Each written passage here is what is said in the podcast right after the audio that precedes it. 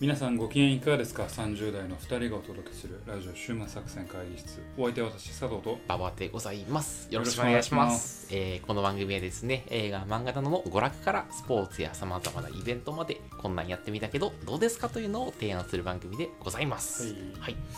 あの、ちょっと前にですね、うんえー新仮面ライダーが発表されてましたね。そうなの。新仮面ライダー。 何でも最近新にするな。まあ、庵野さんが関わってるんですけど、ああ、そういうこと。もうああの、新ゴジラあ、ー新エヴァンゲリオン、あ新ウルトラー、マン、あ新仮面ライー、ダー。あ次は何のシーンやって大喜利がツイッターでー、上あー、がってま したけど、あー新ガンダムとか、あー、新あーヤマトとか。あ言ってましたけど、まあ、うん新仮面ライダーが発ー、表されてなるほど。いやまあその話そのものよりもですね、あのまあ、前回の「ゴジラシンギュラポイント」の話にも関わるんですけど、こうリブートというか、うん、えー価値観のリメイクうん、うん、古い作品のリメイうクん。に関してうんどう思いますかという。ああ。でこのリメイクというかはリブートまあリメイクとリブートの違いも俺もあんまりこう自分の中でまだ腹落ちてないというかクリアになってないけど、えーっとリメイクというよりはリブート要は現代の価値観とか考え方っていうのを取り入れた上であ。うん物語作品を再解釈する、なるほどね。はいはい、まはあ、い。リビルドかああなっああああてあオーいケーオーケーオーケうニュー。アンスがまあ「シン・ゴジラ」ななるりほど。まあ、新エヴァンゲリオンはちょっとあるんですけどうん新ウルトラマン」なりうんにはあるのかな、はいはいっはていことはは新仮面ライダーもそうなのかなってい。なるほど。でも仮面ライダーは相当現代的よ。すでに。だってあの、平成仮面ライダーシリーズってあったやん。なるで、令和もさ、仮面ライダー01とかうかんやってるやん。今更新とかじゃないけどね。まあな新しいからまあ仮面ライダーまあはまだって思うけで ど。もあの頃のヒーローは悲しみ背負っと ったんや仮面ライダー1号とかはさああ、うんうん。悲しみ背負ってたな、確かに。悲しみ背負っとあっあたあんあや改造されてしまって改るから造な。されてるああ過酷なあああれですああよああで今のヒーローも。敵側の能力でうん。うん正義を貫かないといけないというああ。悲しみなんですよ でもヒーローの原動力が悲しみなんですよああ海賊王になるとか違うんいやですよ今の仮面ライダーも、うあの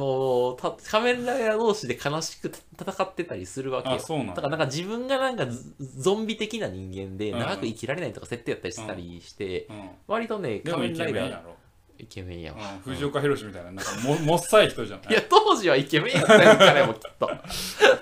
彼、当時のイケメン像があんな感じだあっあなたるよ、ほきっと。どうんわからんけど男な。臭さ そうそうそうそうそう。いやまあどうリブートすんのかなっていうあまあそうね確かに思いもあってですねうん確かにまあ最近芯をつけりゃなんでもええんかとああ、ああ、あ新週末作戦会議室をどっかでやらなあかんなということを言いたいだけなんですけどあ。どう変わるねん ってあれだ。リブートするわけリでブすートしても、リブートってな。新週末作戦会議室でやる というシンティはちょっといいかなみたいな。いいかななでるほど。芯ってうまいなって思うよこれおほんま安野さんの仕掛けでうまいなとおうおう思おうう芯っていうのはさこう真実の芯かもしれないし、うん新しいかもしれないし、うんうんうんあの多義的に解釈がまあまあ、それね。できるじゃないですか、カもうタカナそだとこねそこの引っ掛けのじぶ時点で少し勝ってるなうんああ、確かに。負けてるなってはいいはいはうい感じがするよねうんうんうだんからエヴァでもさあの最後の死者のさうん死者はあの死にものあーと書いてカタカナにするこ渚とにとよっても読めるしうんえあー死となるほのど死者でもあるし、えー死ぬ死はカタカナやから、うんあの死亡の死でうん最後の死者っていう、理解もできるしねははははちょっといろんなミーニングを重ねられるだなるほどね。から真っていうのうまいなと思ああ。確ってだかかに。ら死っていう言葉はな漢字でもめちゃくちゃたくさんあうるんうんうんうんから、あの多義的にうんうん。できるわけだ、うんうんうんそこのうまさで勝ってる確かになそうだね。だから終末作戦会議室も週はカタカナにしよ週末作戦会、週を う、うん、あだから週末もあれにしようえ、俺らあれなのあの、国家転覆とかを考えてる 週末を考えてる作戦会議室なのそうそうそう、ちょっと意味深にしよう。ダブルミーニングです、週末作戦が。どのミーニングがつくねん、その。しあの週末作戦って、あの、それこ そあなたの好きなさ、あ日暮らしのな頃あのああ、週末作っ戦。てあるやろ。あるあると一緒。で週末だ、いろんなミーニングにさせようんう。それにシーンもつけよう。シーン週末作戦会議。だ から長すぎる。長い。でもいろんなミーニングにして。うんどどういうことかなみたいな中二病全開でいこう。そうあってなるそう なってなる。いやもういいです ね。まあ中二病全開でね、うん今日もやっていきたいなと思いますなるねほどね。やっていきま。そうですす。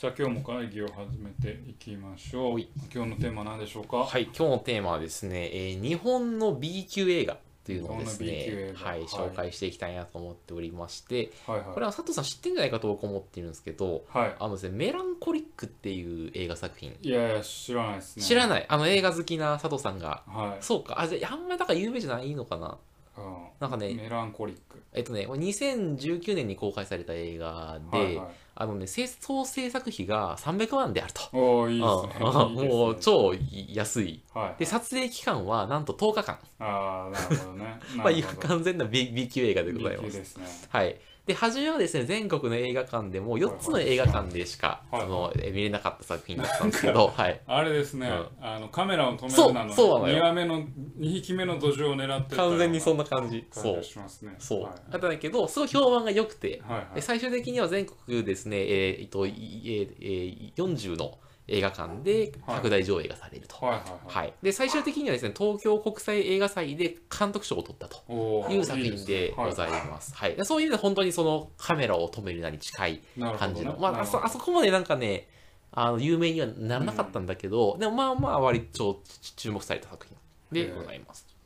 であとこの作品の注目ポイントもう一個あって映画監督が脚本もまあ一緒いや結やって局ますね務めてるんですが、はいこの人がですねたあの田中誠二さんという方なんですが、は我々と年齢がですね1個下でございます。い、おーいい、はい、あ33歳かな、はいはい、みたいな感じで、はいもともと売れない脚本家の人で、はいはいで脚本家だけでは食っていけないからあ、ベンチャー企業で働きながらですね、はいはい、あの映画作品を制作してたという、まあ、経歴のああ方のベンで。チャーあんたと一緒に働いてたえ違う違う、そういうわけじゃそううオないい、そういうわけチじに入ってくるのゃかな。ないと違う違う思っ、あいつ知ってるやつやねんとかじ ゃない、そうそういうことじゃないてけめっちゃど、ドキドキしてるはい、違います。はい、なので、割とだから、経歴が割と個人的にちょっと応援したくなるというか、あはいベなンんチャーかで働いてるし、しまあ、年齢も近いし、まあ、あの、は働きながら、はいまはいあ、脚本をまあね、あの家で書いたりし家で書いててはいはい、あ土日を中心に撮影して撮ったのはいがは、あバーンって売れたみたいなっていう意味では、まあなんかちょっと応援したくなる作品かなっていうふうになるほ思どねってます。はいはいはい、でどういうあのああらすじかという話なんですけど、あの主人公がですね、えー、と鍋岡というですね、まあ、あ20代の青年でございますと。でですね、東大を実は卒業してて、まはあい、東京大学出身なんだけどかなりのコミュ障で、はいはいなんか大大学卒業後にどっかの企業に就職するわけでもなく、はいはいあの清掃とかのあのアルバイトとかをしながら生活してたと。うんみたいな感じの子です。で、そんな彼がですね、ある日、えっ、と、えーえー松の湯というですね、銭湯に行くんですね。はいはいあもうあと完全な大衆銭湯ですよ。まあ、割とき汚い感じの。で、そこで彼は高校時代の同級生である、えーゆりちゃんという女の子はいと再会しますと。はいで、そこでですね、まあ、ゆりちゃんが、なんか定期的に松の湯に来ると。はいはいいうことを知ったあの鍋岡君はあれこれ松の湯でアルバイトすればゆりちゃんにこれ定期的に会えんじゃないかうんと彼は思ってその近所の銭湯であるその松の湯でアルバイトを始めるとただですねああのある日ですよと深夜にもかかわらず鍋岡君は閉店後の松の湯うんの電気がつけっぱなしになってることに気づいたんですね、でおかしいなおかしいなと思ってなんかその深夜にもかかわらずななんでその電気がついてるんだろうと思ってあの不思議に思って銭湯に入るとそこにはなんと人間の死体があったとはいはいはいおおと思える展開になりますと。で実はこの松の湯なんですが昼間は普通の銭湯うんなんだけど、夜は殺し屋が人を殺す場所としてはいはい使われているはいはという設定でございます。だからあのあ夜の間にこ殺し屋が、まあ、あターゲットを誘拐してきてで銭湯で殺害していそのまま洗い流すわけねそう次の日のはい4時間までにいろいろ掃除をして、はいはいみたいなことをやってるのがその松の湯の本当の姿だっていうことが分かってしまうと。はいはだからその松の湯の店員さんは実はまあ殺し屋で、いうんでその松の湯のオーナーはそのタターゲットにタターゲットのあの殺害とかをするその場所をその、えーレンタルすることでああの金を稼いでる人はいはいっていうことはその分かってくるみたいな。でそしてなんかあのでこ殺し屋の店員さんとかがて店長が、まあ、死体をし処理している様子をあのあの鍋岡君はその、えー目撃してしまうと。でその覗いてる様子がバレてしまうんですね。あお前俺たちの秘密を知りやがったよなはで一度は殺されそうになるんだけど誰にもこのことを公開しないことを条件にやなな直岡君も銭湯の死体処理の清掃員として一緒にそのあ働くことになるといはいはいいうのが、まああの、序盤のああの展開みたいな感じでございます。でそういう意味だとなんかね俺そう思ったんだけど物語の初期設定がすごい終焉だなって思って、なんかちょっとさユニークじゃないまあまあまあまあ、けどさなんかその銭湯が営業終了後にちょっと人を殺して処分する場所になってるってさちょっとリリアリティというかさなんかそうかもしれないみたいななんか想像力かき立てたりしないあーまあ、そうねうんまあ、うん、リアリティあるかなって言われるとあれやけど、まあ現実にあるかもしれないな例えばひょっとしたら、あの三面記事でうん「深夜はうん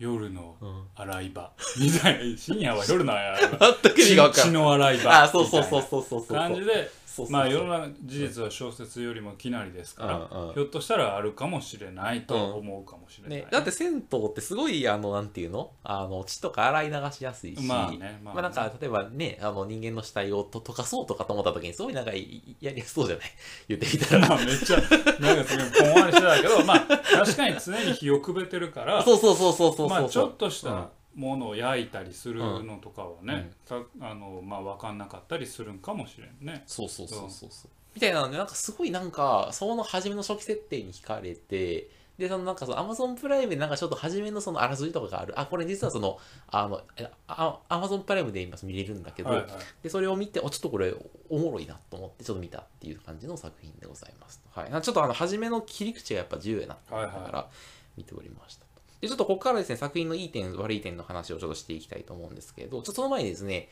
一つえっと安心してほしいことがあーありましてですねあのこれ B 級映画って大体ちょっとさグロテスクなシーンあるじゃない、ああまあね、うん、なんかそのスプラッターなシーンがあるじゃないスプラッターなはいうんでこの映画もちょっとなんかそのスプラッターのシーンがなあのあありそうな感じするじゃない、うんなんだけどほとんど暴力とか死体とかにあんまり頼らないような感じになってますと、でどっちかって割とコメディタッチだったりするから、はいはいじゃああの割となんて題材的には重苦しい雰囲気になりがちだけど割と楽しく見れる見れちゃうそうはい作品ですよってだけ言ってながら作品としてのいい点と悪い点の話をはいはいしていきたいなと思ってます。で、まずちょっとですね、悪い点からいきますと、あのですね、これやっぱ新人監督とか新人脚本家のですね作品だけあってですね、結構ですね、細かいところに穴があります。あははいいはいそうはならんやろっていうはいはいのがありますと。まあ、あの一番のところが納得いかなかったのは、ヒロインの女の子が、まあ、やっぱね、あのまあ、あのせ総制作費 300, 300万円だけあって、そんなに綺麗じゃないのよ。あもうめっちゃ失礼や いや、ごめん。めっちゃ失い礼や、それ置いといて、置いといて。でそのヒロインの女の子が、どう見ても冴えない主人公になんか好意を抱いてくれるのね。まあまあまあまあでそれの理由がわからない。まあそれはたまにあるよね、うんそうそうそうん物語のご都合でそ好うきにそうなっそうちゃうみたいなねとはいはか、いはいあとその外人の女の子は急にその泣き出したりするんだけど、なんかその理由がそのわからないとあか、なるほどねそう。なんか、と多分その時点ね、女性の登場人物の情緒が不安定なのよ。なるほどねなんか感情の機微がね、なんかね、あれよくわからなくて、はいちょっと監督は多分そういう人なんだろうなっていうふうに俺は めっ 思ちゃったっ失礼や、うんていう感じです。はいはだからまあ、いや、そうはなならんやろみたいな突っ込みたくなる場所が、まあ、20分に1回ぐらいで20出てくるんだが、まあ、ただ、まあ、近頃のドラマとかのご都合主義と比べたら、まだ全然はいはいいいですよみたいな感じがあります。はいというのが悪い点ね。で、えっとね、すごいいい点があって、あのこれ B 級映画総じてのところもあるかもしれんが、なんかね、あの、ハラハラ感があるい、うのよ。ん、であのここでハラハラ感はその一般的なそのホラー映画とかそのサスペンス映画とかを見るときのちょっとハラハラ感がちょっと違って、はいはいなんかねそのホラー映画とかさサスペンス映画とか見るときのハラハラ感でその自分が映画の主人公になったとそういうなんかそのうん自分を投影させて共感してその感情移入して味わえるハラハラ感だったりするじゃない。でこの映画を見たときに感じるハラハラ感はその自分がその主人公の保護者というかなんかそのし守護霊的的な感じはいの視点で物語に没入した時に得られるハラハラ感だなってすもごういなんかあんま思う分かるような分からんようなですけどね。なんかね、そのね、主人公がまず無名の俳優なのね、まず。はいはいこのだから、なんかその、まあ、あの、あー例えば、なんだろう、えーと、阿部寛とかがもし主演してたら、阿部寛多分死なないじゃない。まあまあまあうんま とか、多分ね、あのーえっ、と、最後一定幸せにそうになったりするだろうし、はいはいなんか、絶対、あの、不誠実なことはしないじゃない、絶対。でも、この映画に出てくる主人公は、マジで死ぬかもしれないあ。うし、んなんかすげえ一番大事な場面で仲間を裏切って逃げ出すかもしれないみたいなのが、なんかね、あとね、主人公がね、東大卒のコココミュ障で何考えてるかね分かりにくい感じのうんセリフ設定になってるのね、っていうのもあってなんかねすごいね共感しにくいキャラなのよだからお前ここは裏切るなよ裏切るなよみたいな方になんかちょっと守守護霊的な感じで大丈夫かな大丈夫かなみたいな感じであハラハラしながら見見れるっていうのが、えーそれは感情移入してるんじゃないのいやなんていうの主人公に感情移入してないのよあー主人公の守護霊の立場ですごいねお前やめろよやめろよここはそれはああかあのやったらあかんぞみたいあーなるとほどかな守護霊なんやだからお前ここで死で死ぬかもしれんぞみたいなそうそんな感じうんそうだからなんかそういう意味でなんかあこんな感じのスタイルはで、いはいその視聴者に物語に没入没入させる形式があるあるのかっていうのがなその映像作品のつ作り方としては割と新しい発見だったっていうのがすげえ思ったかな、そうなんかねそうそうなんだよなんかそういうハラハラ感があるっていうのが大きかったでだこれね最近俺同じようなハラハラ感を感じたなって思って、まあ彼女との違う生活の違う違う中でなんでなんで彼女との生活の中で俺あの守護霊的な存 在で一歩そのあの引いたそのそういうの目線でお前頑張るよってなってるうんそう違うそうはそういうハラハラ感じゃないしそ込みの長いなもう一歩突っ込むと俺そんなあれやぞあの今はハラハラした関係ちゃうからなあのろけのろけ のろけじゃないお前がハラハラした関係なんかなって言うから、うんそんなハラハラした関係じゃあないそうなよんやっていうそう俺逆に守護霊的な立場でハラハラしてる 確かにそれは分かるそうこの感じよ あこの感じこかお前これやめろ俺がお前を見ると彼女の関係を見る時の気持ちを映画を通してで見るみたいな味わってるわけそうそうそそうそうそうう納得納得、うんでちょっと昔の自分を見るような感じもするのよその主人公がああそうなんなんかちょっと女の子の前でちょっとあ今日だったりすあるとかね挙動ったりはいはいそうそうああこういう時あったなみたいなうんのを見ながらいやここはやめろよやめろよみたいなそううんでねそうささっきの話なんだけどなこれと近い形で俺ハラハラ感味わったことがあるなと思ってあのね前言ってたあの日暮らしの泣く頃に GO はいはいはこれと同じやなって思ったあの同じ回路でのハラハラ感だなと思ったああもう神の目線でどういうことが起きるかも知っててけどそのシナリオをなんとか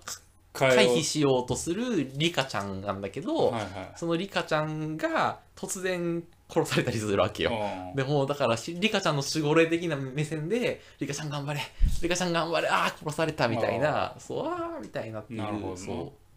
ていうねなんかそのなんかそういうなんか主人公に没入するというよりも守護霊の目線であの物語になるってこと没入するっていうのがなんかそれがねなんかこの映画が流行った理由なんじゃないかなっていうあなるほどねだからその客観的な視点でハラハラできるっていうのがね、うんそうっていうのがいいなって思ったっていう日暮らしの泣く頃に GO が出た時点で見る気が一気に薄くなったんやけどなんでだ いやあのアニメがあんま好きじゃないじゃあお前ひぐそれはメタファーや からそのはあハラハラするメタファーあだかあならるそほうどそうそうそうメランコリーだからそのあの佐藤さん向けに言うと俺らと一個下のなうんあのやつが作ったえーあのきえーえーかん映画監督兼脚本で作った映画があの、まあ、素人殺作みたいなやつが全国40でやってうんアマゾンプライムに搭載されるほどまでなったという夢のある話だということよ。うんそういうことなそうだからそのそういうのを出そうということよ。だからあそういうことそうそうそうそうそう映画監督にどじゃうあしたっていう新新週末作戦会議室 もあのどっかのうんなあ、うんあのポッドキャストを、ポッドキャスターとして、うんなんかこう一個上のステージにああそういういこやと一ね個。どころじゃない二個上のステージ2個上のステージにうんちなみに2個上のステージって俺らどうどうなったら2個上1個まずまず1個こ上れは何だはあのあれやろ、あのあれですよ Spotify 独占配信 ですよあ結構1個上強いなうん一個上の Spotify 独占配信で1個上一個上はははえそれなんか他のいやうん五個上ぐらいやなあ Spotify 独占配信してるさあのポッドキャスターの人でいるのあだからあの墓場のラジオあポッキマッシュあさはんいとはいはいとかがそうそこまでいけたら 5, 個上五個ぐ上らいぐらいあ2個上10個上ぐらいかなそれ2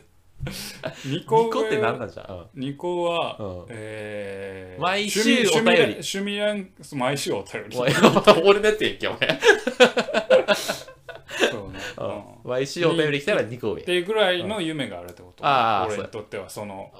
うんメランコリックでもうちょっと夢あるや ろ。Spotify 独占配信より大きいやろ。はあーそそうまあ、いや知らんけど。うんうそういうことな、うんっていう、はい、なんかあんま最後の方正しいんか正しいんか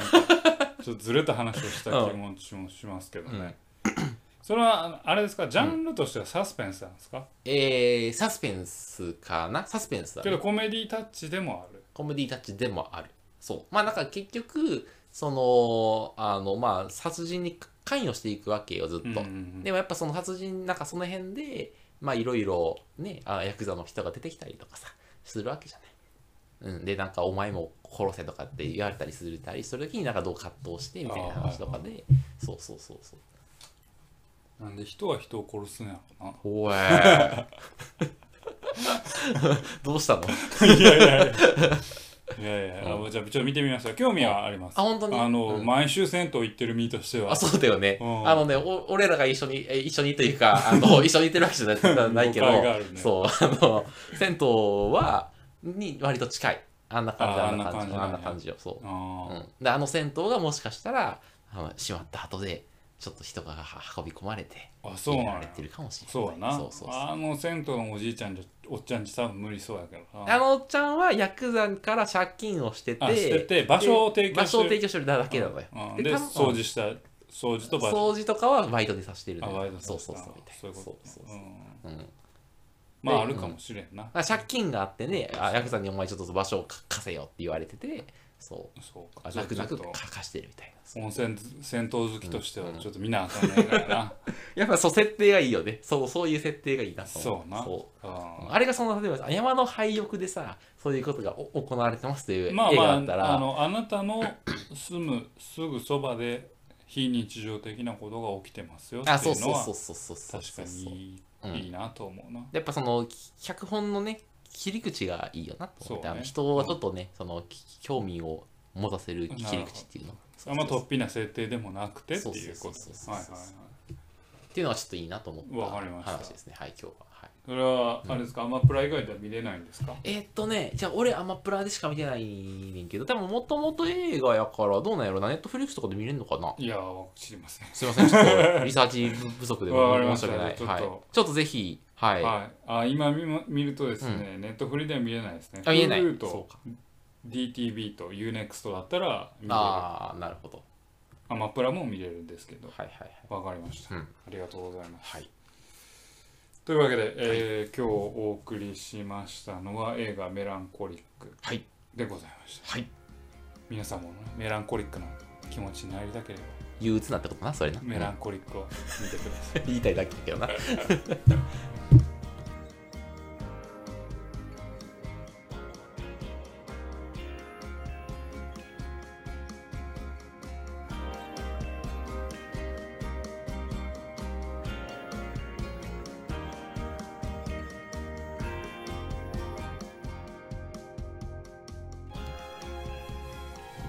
週末作戦会議室でお便りをお待ちしております。お便りやポッドキャストのメモ欄に記載されたリンクへでアクセスアクセスいただき、島草さん会議室ホームページ、メールフォームよりお願いします。またツイッターもやっています。週末作戦会議室でぜひ検索ください。お便りはツイッターにいただいても結構でございます。いいはい。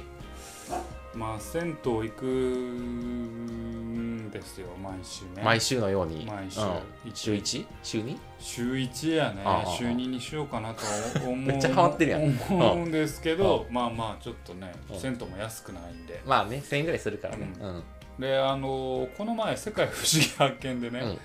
うんあのお風呂特集おでーあの東京とか、まあ、関東の銭湯うんのちょっと、まあ、特集はいはいはいをしてたんですはいはいはい。思わず見ちゃったんですけど、あのーまあいろんなところにやっぱう変わった銭湯というか、へー雰囲気なんかこう生き残ってる銭湯はやっぱ独自の特色うんをうんうんうん。出して、うんねあーあこんな銭湯あるんやったら行きたいな470円やし、ははははなんか行きたいなってのは思ったんですけど、は。うん。まあ我々の近くにある銭湯はまあも前も変わらず愛想のないおっちゃんとうん。やってくるのもおっさんばっかりで。うん。そうやな。うん。でマナーの悪いおっさんが筋トレしたりさ風呂場 でこの前俺水風呂入っとったらさうん隣でバタ足しよるんだな信じられへんと思ってお前、客の引き悪いな。もう隣でバタ足するおっちゃんおる俺子供見たことないよ、そん100な歩おっち譲ゃんって子供やったらうとんもかうんくさうんハゲたおっちゃんがさあーなんかバター頭まで使ってバターしよう水風呂でうんやばいな頭おかしいやろと思ってっていうの中で殺人が起きてるかもしれんから なお前が個人的な理由で殺してたんだよそうそうそうだからまあ銭湯はねいいですよっていう話なんですけ どあその話だったのこの話あのその話ですね うんまあでもねいいよね俺もあのなんやかんやで最近週1ぐらいで行ってるわ あなるほのまあ銭湯行くがゆえにですね、あの最近、まあ、男の裸をよく見るんですけ ど何の話だよあのあやっぱ廊下ってここに来んのやなって思うほうの何どこにが来あっんのて、うんケツほ尻がいやなんかさなんかデデブデブじゃない太って痩せてううん皮だけになってうんうん肉がなくなってくるとあ尻がなくなるんあよあなああおじいちゃんの尻みんななくてない脂肪がもうないもんな脂肪がないもう心配やってくるよなそほうんそまうそうなああなった時に、あこれが死かって思ったああうんあのサウナの時に死を感じるのはマジ良くないよ あの整ってる時に死を演奏するのはマジで良くないうんうんあこれがまあ死というかん老い衰ああえなんやなあと思ああああっあてあああケツきたよって思ったまあでも本当にあのね大衆銭湯とか行くと本当にもうねあの細いねおっちゃんが来て、うんもう本当この人サウナだと水風呂入って死ぬんちゃうかぐらいのそ人がねいうるなんよかね。猫背でなんかこう骨も浮いてるんそうですそうそようそうねそうそうそうでそう。もうお尻も肉なくてうん皮がこう垂れてるうんんうんですようん。それ見た時にあやっぱ体を鍛え続けなあほかんんまやなっな。てうん思いましたね飯食い続けてな体鍛え続けなあかんマジで。性うん欲してっうて思いました、うんん、ちなみにさキリってどうやって鍛えんのシリはレッグカールとか、まあスクワットですよ一番あスクワット一がいい番んだシンプルなのあはそうスかクワット確かで,、うん、で大体四頭筋からあのケツのあたりを鍛え る、まあ、スクワットにもいろいろ種類があるかボロボロ出てくるやんらスクワットの仕方にもよるとあそう思うんんなやですけどうんまあまあいやそういうのしてうん鍛えないと、ああこうなってまうなっていうまあなんかさそのうん中年太りしたおっさんとかはさ、まあまあだらしないね、うんうんだらしないなじゃないよねもうそこもうねに老いがうんある死の匂いを感じるよねそうそうその中年太りしたおっさんはまだちょっと超えてはるない超えてるかから、あまあ死の匂いしない、うんうんおじいちゃんとかねそうでもそういうおじいちゃんが温泉、風呂使ってええ顔してはんねや、ピカーンって なもうあよかったなみたいな気持ちよさそうな顔してるからあやっぱ銭湯ってあの庶民の大あの大衆の憩いの場やなって思う なうん最後違う方向持っ てたうん、って思ったなそうやな確かになううんまんあそれだ けそれだけはいただ、うんあごめんもうほんまもうこんな最後こんな話ばっかしてもらえないけど、うんあのまああんまチェックしてないチェックしようがないからあれやけど、うん